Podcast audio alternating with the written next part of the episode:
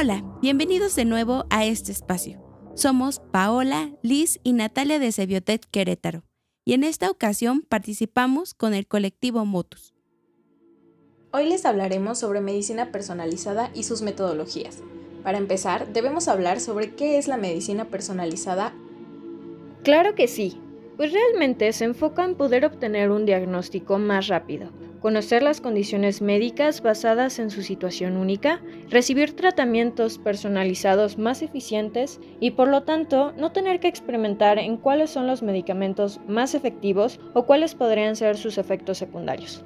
Está basada en los siguientes puntos.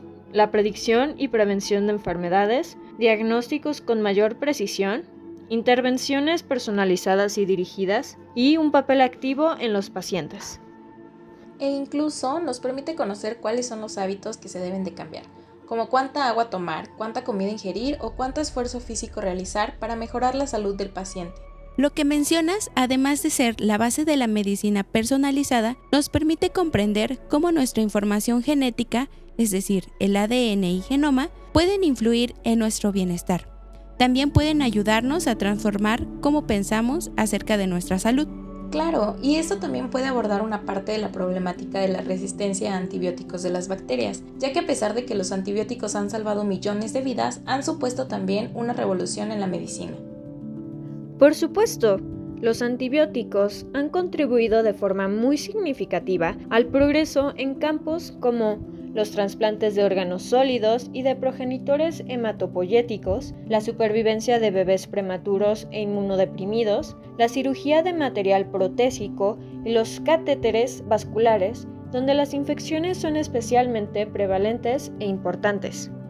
Pero la problemática es que desde hace años existe una amenaza creciente del deterioro de la eficacia de estos fármacos, ya que las bacterias mutan con esta resistencia. Cada vez es mayor el número de infecciones, por ejemplo, de neumonía, tuberculosis, gonorrea y salmonelosis, cuyo tratamiento se vuelve más difícil debido a la pérdida de eficacia de los antibióticos. Esto causa que se prolongue el tiempo de hospitalización, se incrementen los costos médicos y aumente la mortalidad. También tenemos que resaltar que la resistencia a los antibióticos es un fenómeno natural aunque el uso indebido e indiscriminado de fármacos del ser humano y en los animales está acelerando el proceso, siendo esta considerado como una de las mayores amenazas para la salud mundial, la seguridad alimentaria y el desarrollo, ya que puede afectar a cualquier persona, sea cual sea su edad o el país en el que viva. Sin embargo, debemos de reconocer que son las bacterias y no los seres humanos ni los animales las que se vuelven resistentes a los antibióticos. Estas bacterias farmacoresistentes pueden causar infecciones en el ser humano y en los animales, y esas infecciones son más difíciles de tratar que las no resistentes. Sí, y con el uso abusivo de los fármacos y con la deficiencia de la prevención y control de las infecciones, solo se empeora la situación y ponen en riesgo los logros de la medicina moderna. Afortunadamente se pueden adoptar medidas en todos los niveles de la sociedad para reducir el impacto de este fenómeno y limitar su propagación. Por ejemplo, uso de antibióticos únicamente cuando los prescribe un profesional sanitario o un médico certificado.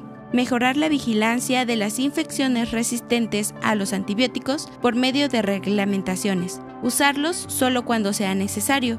Una inversión en la investigación y desarrollo de nuevos antibióticos.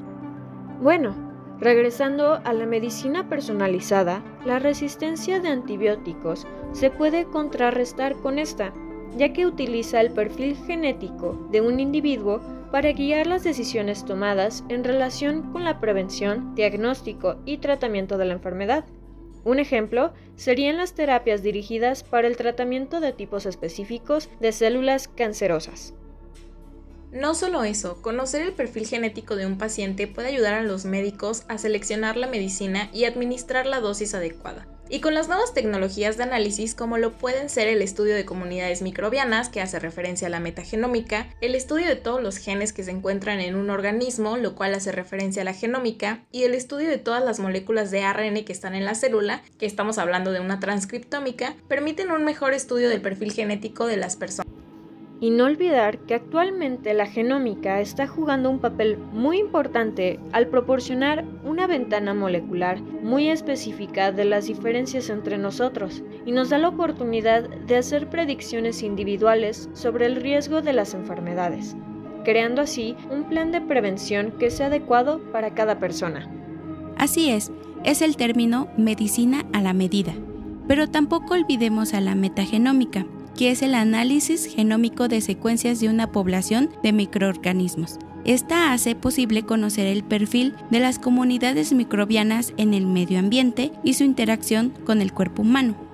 Tiene el potencial para detectar patógenos nuevos y raros y descubrir el desbalance en los microbiomas en las infecciones humanas, así como también permite realizar inferencias sobre resistencia a antibióticos, virulencia, evolución y los posibles mecanismos de transmisión. Y bueno, también hay que reconocer que nos permite identificar nuevas cepas, predecir la resistencia a fármacos e incluso proveer datos cuantitativos de la concentración de microorganismos en las muestras a partir del conteo de las lecturas secuenciadas, lo que es muy útil en muestras polimicrobianas.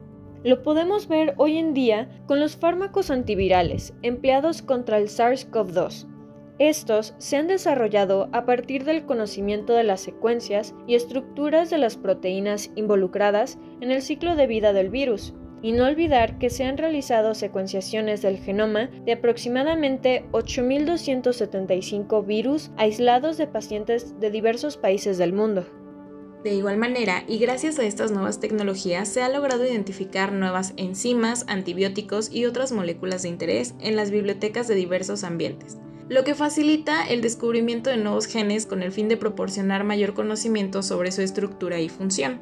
La biotecnología tiene un sinfín de oportunidades con estas nuevas tecnologías.